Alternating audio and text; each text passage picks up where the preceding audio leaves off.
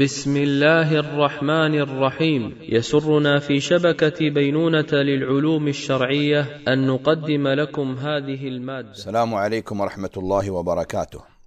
إن الحمد لله نحمده ونستعينه ونستغفره ونعوذ بالله من شرور أنفسنا ومن سيئات أعمالنا. من يهده الله فلا مضل له ومن يضلل فلا هادي له. وأشهد أن لا إله إلا الله وحده لا شريك له وأشهد أن محمدا عبده ورسوله.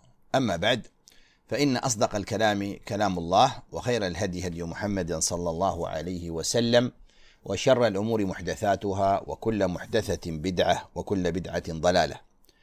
مرحبا بكم إخواني المستمعين في مجلس من مجالس قراءة في كتاب مدارج السالكين لابن القيم الجوزي رحمه الله تعالى. وصلنا وإياكم إلى منزلة التوكل وقدم رحمه الله تعالى بمقدمة تأصيلية بديعة في أول هذه المنزلة ووصلنا إلى الدرجات الثمان التي يستكمل العبد بها مقام التوحيد. فقال رحمه الله فباستكمال هذه الدرجات الثمان يستكمل العبد مقام التوكل وتثبت قدمه فيه. قال فصل وكثير ما يشتبه في هذا الباب المحمود الكامل بالمذموم الناقص. فيشتبه التفويض بالإضاعة فيضيع العبد أو فيضيع العبد حظه ظنا أن ذلك منه تفويض وتوكل وإنما هو تضييع لا تفويض فالتضييع في حق الله والتفريط في حقك. ومنه اشتباه التوكل بالراحة وإلقاء حمل الكل فيظن صاحبه أنه متوكل وإنما هو عامل على قدم الراحة. وعلامة ذلك أن المتوكل مجتهد بالاسباب المأمور بها غاية الاجتهاد مستريح من غيرها لتعبه بها. والعامل على الراحة آخذ آخذ من الأمر مقدار ما تندفع به الضرورة ويسقط به عنه مطالبة الشرع. فهذا لون وهذا لون. يعني مثاله أقول مثاله طالب العلم. يريد أن أن يطلب علما فتراه يرحل في طلب العلم يستمع للمحاضرات يقوم بالتلخيص يحفظ المتون يراجع يسأل كله أخذ بالأسباب ويتوكل على الله سبحانه وتعالى في حصول نتيجة هذا العلم وثمرته.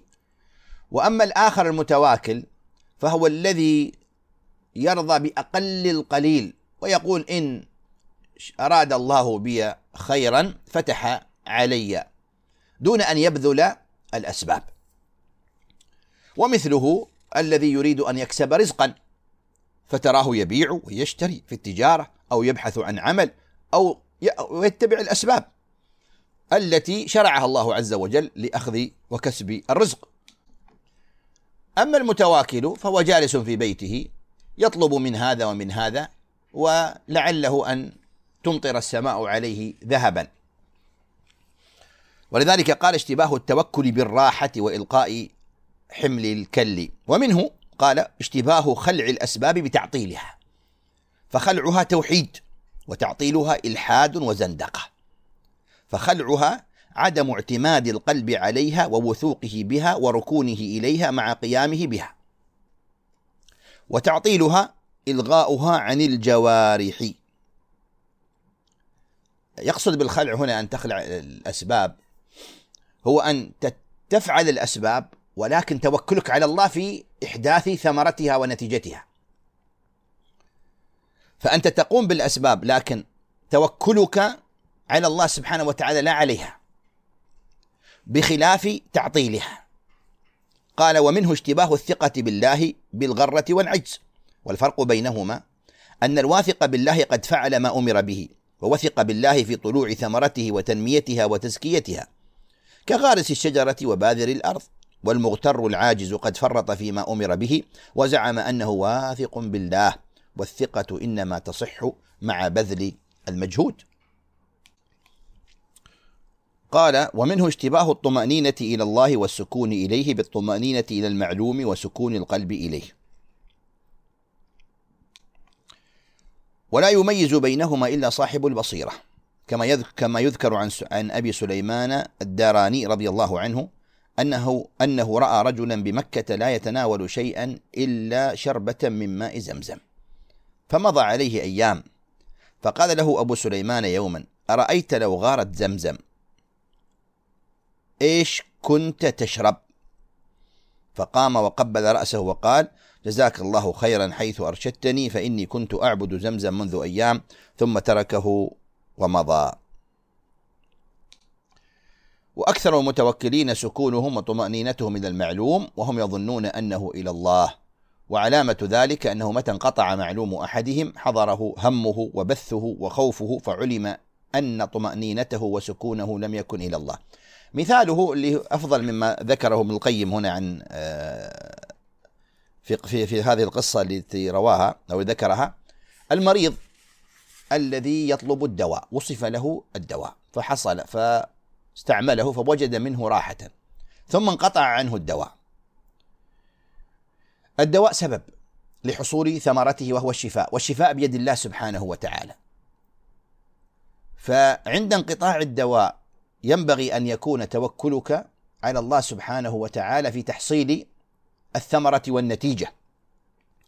وأن لا يصيبك خوف التهلكة بسبب انقطاع هذا الدواء. عليك سبب البحث أن تبحث عنه. طيب لم تجده؟ تبحث عن غيره مما شرعه الله سبحانه وتعالى. لم تجده يبقى قلبك متعلقا بالله سبحانه وتعالى في حدوث النتيجة. وإلا فإنك قد تحصل على الدواء ولا تحصل النتيجة فالشافي هو الله سبحانه وتعالى. قال ومنه اشتباه الرضا عن الله بكل ما يفعله بعبده مما يحبه ويكرهه بالعزم على ذلك وحديث النفس به. قال ومنه وأعرض عن هذه النقطة لأنها لم تتضح لي اتضاحا تاما. قال ومنه اشتباه علم التوكل بحال التوكل. فكثير من الناس يعرف التوكل وحقيقته وتفاصيله. فيظن أنه بذلك متوكل وليس من أهل التوكل. فحال التوكل أمر وراء العلم به. وهذا كمعرفة المحبة والعلم بها وبأسبابها ودواعيها وحال المحب العاشق وراء ذلك ومعرفة علم الخوف وحال وحال الخوف وراء ذلك. وهو شبيه بمعرفة المريض ماهية الصحة وحقيقتها وحاله بخلافها. فهذا الباب يكثر اشتباه الدعاوى فيه بالحقائق والعوارض بالمطالب والآفات القاطعة بالأسباب الموصلة. والله يهدي من يشاء إلى صراط مستقيم. هذه النقطة الأخيرة يتكلم فيها ابن القيم رحمه الله عن مسألة العلم بالتوكل من جهة التأصيل والتنظير. لكن يظن نفسه بعد هذا العلم أنه متوكل. ولا تكون متوكلا حتى يكون هذا حالك في جميع شأنك وأمرك. فتطبق ما تعلمه في نفسك وفي تعاملك مع الخلق ومع الله سبحانه وتعالى. وفي تعاملك فيما تطلبه لنفسك من دفع نفع أو من جلب نفع أو دفع ضر. قال فصل والتوكل من أعم المقامات تعلقا بالأسماء الحسنى فإن له تعلقا خاصا بعامة أسماء الأفعال وأسماء الصفات. فله تعلق باسم الغفار والتواب والعفو والرؤوف والرحيم وتعلق باسم الفتاح والوهاب والرزاق والمعطي والمحسن وتعلق باسم المعز المذل الخافض الرافع المانع من جهة توكله عليه في إذلال أعداء دينه وخفضهم ومنعهم أسباب النصرة وتعلق بأسماء القدرة والإرادة وله تعلق عام بجميع الأسماء الحسنى. ولذلك فسره من فسره من الأئمة بأنه المعرفة بالله وإنما أراد أنه بحسب معرفة العبد يصح يصح له مقام التوكل فكلما كان بالله أعرف كان توكله عليه أقوى. وهذا إخواني الأفاضل من ثمرة تعلم الأسماء الحسنى ومعرفة معانيها ولوازمها ومضامينها كما جاء في الحديث قال صلى الله عليه وسلم إن لله تسعة وتسعين اسما من أحصاها دخل الجنة. وقد ذهب أهل العلم إلى أن الإحصاء لا يتضمن مجرد الحفظ والقراءة فقط بل لا بد من معرفة معاني هذه الأسماء وما تتضمنه من ما من أحكام ولوازم ويتعبد العبد ربه بها. كما قال تعالى ولله الأسماء الحسنى فادعوه بها فمن أثر ذلك حصول التوكل في القلب. فمما يعين العبد على تحقيق عبوديات القلب جميعها ومنها التوكل أن يكون عالما أو عارفا بأسماء الله الحسنى. قال فصل وكثير من المتوكلين يكون مغبوبا مغبونا في توكله. وقد توكل حقيقة التوكل وهو مغبون. كمن صرف توكله إلى حاجة جزئية استفرغ فيها قوة توكله ويمكنه نيلها بأيسر شيء وتفريغ قلبه للتوكل في زيادة الإيمان والعلم ونصرة الدين والتأثير في العالم خيرا. فهذا توكل العاجز القاصر الهمة. كما يصرف بعضهم همته وتوكله ودعاءه إلى وجع يمكن مداواته بأيسر شيء أو جوع يمكن زواله بنصف رغيف أو نصف درهم. ويدع صرفه إلى نصرة الدين وقمع المبتدعين وزيادة الإيمان ومصالح المسلمين. والله تعالى أعلم. وهذا إخواني الأفاضل مبني على ماذا؟ مبني على معرفة فقه الأولويات ومعرفة فقه النيات. وما الذي يقدمه من المهمات؟ والتوكل هو شأن العبد في جميع أمره حتى في صغير الأمر وفي كبيره لكن بعضهم اللي يشير له كلام القيم رحمه الله قد يصرف همه وجهده في أمر يسير ويدع أخذ الأسباب في الأمور العظيمة التي قد يكون نفعها متعديا وأجرها أعظم. وهذا إخواني لا يكون إلا بالعلم. ثم انتقل إلى شرح كلام صاحب المنازل وتكلم عن قضية التوكل كلة الأمر إلى مالكه والتعويل على وكالته. ثم قال ابن القيم والوكالة يراد بها أمران أحدهما التوكيل وهو الاستنابة والتفويض والثاني التوكل وهو التصرف بطريق النيابة عن الموكل. وهذا من الجانبين فإن الله عز وجل يوكل العبد ويقيمه في حفظ ما وكله فيه والعبد يوكل الرب ويعتمد عليه. فأما وكالة الرب عبده ففي قوله تعالى فإن يكفر بها هؤلاء فقد وكلنا بها قوما ليسوا بها بكافرين قال قتادة وكلنا بها الأنبياء الثمانية عشر الذين ذكرناهم يعني قبل هذه الآية. وقال أبو رجاء العطاري أو العطاري معناه إن يكفر بها أهل الأرض فقد وكلنا بها أهل السماء وهم الملائكة. وقال ابن عباس ومجاهد هم الأنصار وأهل المدينة. والصواب أن المراد من قام بها إيمانا ودعوة وجهادا ونصرة فهؤلاء هم الذين وكلهم الله بها. فإن قلت فهل يصح أن يقال إن أحدا وكيل الله؟ قلت لا.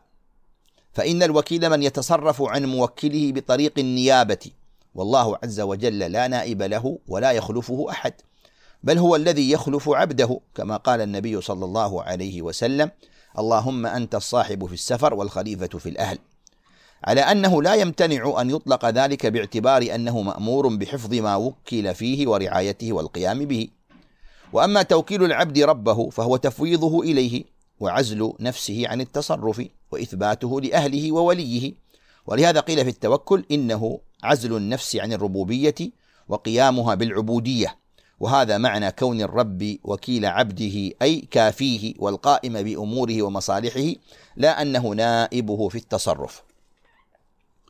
فوكالة الرب عبده أمر وتعبد وإحسان إليه وخلعة منه عليه لا عن حاجة منه وافتقار إليه كموالاته له. وأما توكيل العبد ربه فتسليم لربوبيته وقيام بعبوديته. كذلك من الفوائد التي ذكرها ابن القيم في تعليقه على كلام صاحب المنازل قال آه، ومن أسمائه في الصفحة التالية 155 ومن أسمائه المتوكل وتوكله أعظم آه، توكل وتوكله أعظم توكل. وقد قال الله له فتوكل اللي هو من؟ محمد صلى الله عليه وسلم. يقول آه، أعيد مرة أخرى. قال وقد تقدم في صدر الباب أمر الله رسوله بذلك وحظه عليه هو والمؤمنين. ومن أسمائه صلى الله عليه وسلم المتوكل. وتوكله أعظم توكل. وقد قال الله له فتوكل على الله إنك على الحق المبين. وفي ذكر أمره بالتوكل مع إخباره بأنه على الحق دلالة على أن الدين بمجموعه في هذين الأمرين. أن يكون العبد على الحق في قوله وعمله واعتقاده ونيته وأن يكون متوكلا على الله واثقا به فالدين كله في هذين المقامين. وقال رسل الله وأنبياؤه وما لنا ألا نتوكل على الله وقد هدانا سبلنا. فالعبد آفته إما من عدم الهداية وإما من عدم التوكل. فإذا جمع التوكل إلى الهداية فقد جمع الإيمان كله. نعم التوكل على الله في معلوم الرزق المضمون والاشتغال به عن التوكل في نصرة الحق والدين من أوهى منازله. الخاصة أما التوكل عليه في حصول ما يحبه ويرضاه فيه وفي الخلق هذا توكل الرسل والأنبياء عليهم السلام فكيف يكون من أوهى منازله منازل الخاصة؟ طبعا يعلق على كلام صاحب المنازل. ثم يعلق ابن القيم رحمه الله على كلام صاحب المنازل قال لأن الحق قد وكل الأمور إلى نفسه وأيأس العالم من ملك شيء منها. يقول ابن القيم جوابه أن الذي تولى ذلك أسند إلى عباده كسبا وفعلا وإقدارا واختيارا وأمرا ونهيا واستعبدهم به وامتحن به من يطيعه ممن يعصيه وممن يؤثره ممن يؤثر عليه. وأمرهم بتوكلهم عليه فيما أسنده إليهم وأمرهم به وتعبدهم به. وأخبر أنه يحب المتوكلين عليه كما يحب الشاكرين وكما يحب المحسنين وكما يحب الصابرين وكما يحب التوابين. وأخبر أن كفايته لهم مقرونة بتوكلهم عليه وأنه كاف من توكل عليه وحسبه. وجعل لكل عمل من أعمال البر ومقام من مقاماته جزاء معلوما وجعل نفسه جزاء المتوكل عليه وكفايته. فقال ومن يتق الله يكفر عنه سيئاته ومن يتق الله يجعل له مخرجا ويرزقه من حيث لا يحتسب ومن يتق الله يجعل له من أمره يسرا ومن يطع الله والرسول فأولئك مع الذين أنعم الله عليهم من النبيين. ثم قال في المتوكل ومن يتوكل على الله فهو حسبه. فانظر إلى هذا الجزاء الذي حصل للمتوكل ولم يحصل لغيره وهذا يدل على أن التوكل أقوى السبل عنده وأحبها إليه. وليس كونه وكل الأمور إلى نفسه بمناف لتوكل العبد عليه. بل هذا تحقيق كون الأمور كلها موكولة إلى نفسه لأن العبد إذا علم ذلك وتحققه معرفة صارت حاله التوكل قطعا على من هذا شأنه لعلمه بأن الأمور كلها موكولة إليه وأن العبد لا يملك منها شيئا البتة. فهو لا يجد بدا من اعتماده عليه وتفويضه إليه وإسناده إليه وثقته به من الوجهين من جهة فقره وعدم ملكه شيئا البتة ومن جهة كون الأمر كله بيده وإليه والتوكل ينشأ من هذين العلمين. فإن قيل فإذا كان الأمر كله له وليس للعبد من الأمر شيء فكيف يوكل المالك على ملكه؟ وكيف يستنيبه فيما هو ملك له دون هذا الموكل. فالخاصة لما تحققوا هذا نزلوا عن مقام التوكل وسلموه إلى العامة وبقي الخطاب بالتوكل لهم دون الخاصة. قيل لما كان الأمر كله لله عز وجل وليس للعبد فيه شيء البتة كان توكله على الله تسليم الأمر إلى من هو له وعزل نفسه عن منازعات مالكه واعتماده عليه فيه وخروجه عن تصرفه بنفسه وحوله وقوته وكونه به إلى تصرفه بربه وكونه به سبحانه دون نفسه. هذا هو مقصود التوكل. وأما عزل العبد نفسه عن مقام التوكل فهو عزل لها عن حقيقة العبودية. وأما توجه الخطاب به إلى العامه فيا سبحان الله هل خاطب الله بالتوكل في كتابه إلا خواص خلقه وأقربهم إليه وأكرمهم عليه؟ وشرط في إيمانهم أن يكونوا متوكلين. ابن القيم الآن يرد عليه في موضوع آه، ما ذكره آه، صاحب المنازل من أن التوكل هذا للعامة وليس لي للخاصة. فيقول ابن القيم فيا سبحان الله هل خاطب الله بالتوكل في كتابه إلا خواص خلقه وأقربهم إليه وأكرمهم عليه؟ وشرط في إيمانهم أن يكونوا متوكلين. والمعلق على الشرط يعدم عند عدمه وهذا يدل على انتفاء الإيمان عند انتفاء التوكل فمن لا توكل له لا إيمان له. قال قال الله تعالى وعلى الله فتوكلوا إن كنتم مؤمنين. وقال وعلى الله فليتوكل المؤمنون. وقال إنما المؤمنون الذين إذا ذكر الله وجلت قلوبهم وإذا تليت عليهم آياته زادتهم إيمانا وعلى ربهم يتوكلون. وهذا يدل على انحصار المؤمنين في من كان بهذه الصفة. وأخبر عن رسله بأن التوكل ملجأهم ومعاذهم. وأمر به رسوله في أربعة مواضع في كتابه. وقال وقال موسى يا قوم إن كنتم آمنتم بالله فعليه توكلوا إن كنتم مسلمين فقالوا على الله توكلنا. فكيف يكون من أوهى السبل وهذا شأنه؟ والله سبحانه وتعالى أعلم. أكتفي بهذا القدر وإن شاء الله تعالى نستكمل في مجلسنا القادم الكلام على درجات التوكل. هذا والله أعلم. سبحانك اللهم وبحمدك أشهد أن لا إله إلا أنت أستغفرك وأتوب إليك. للاستماع إلى الدروس المباشرة والمسجلة والمزيد من الصوتيات يرجى زيارة شبكة بينونة للعلوم الشرعية على الرابط بينونة دوت نت وجزاكم الله خيرا.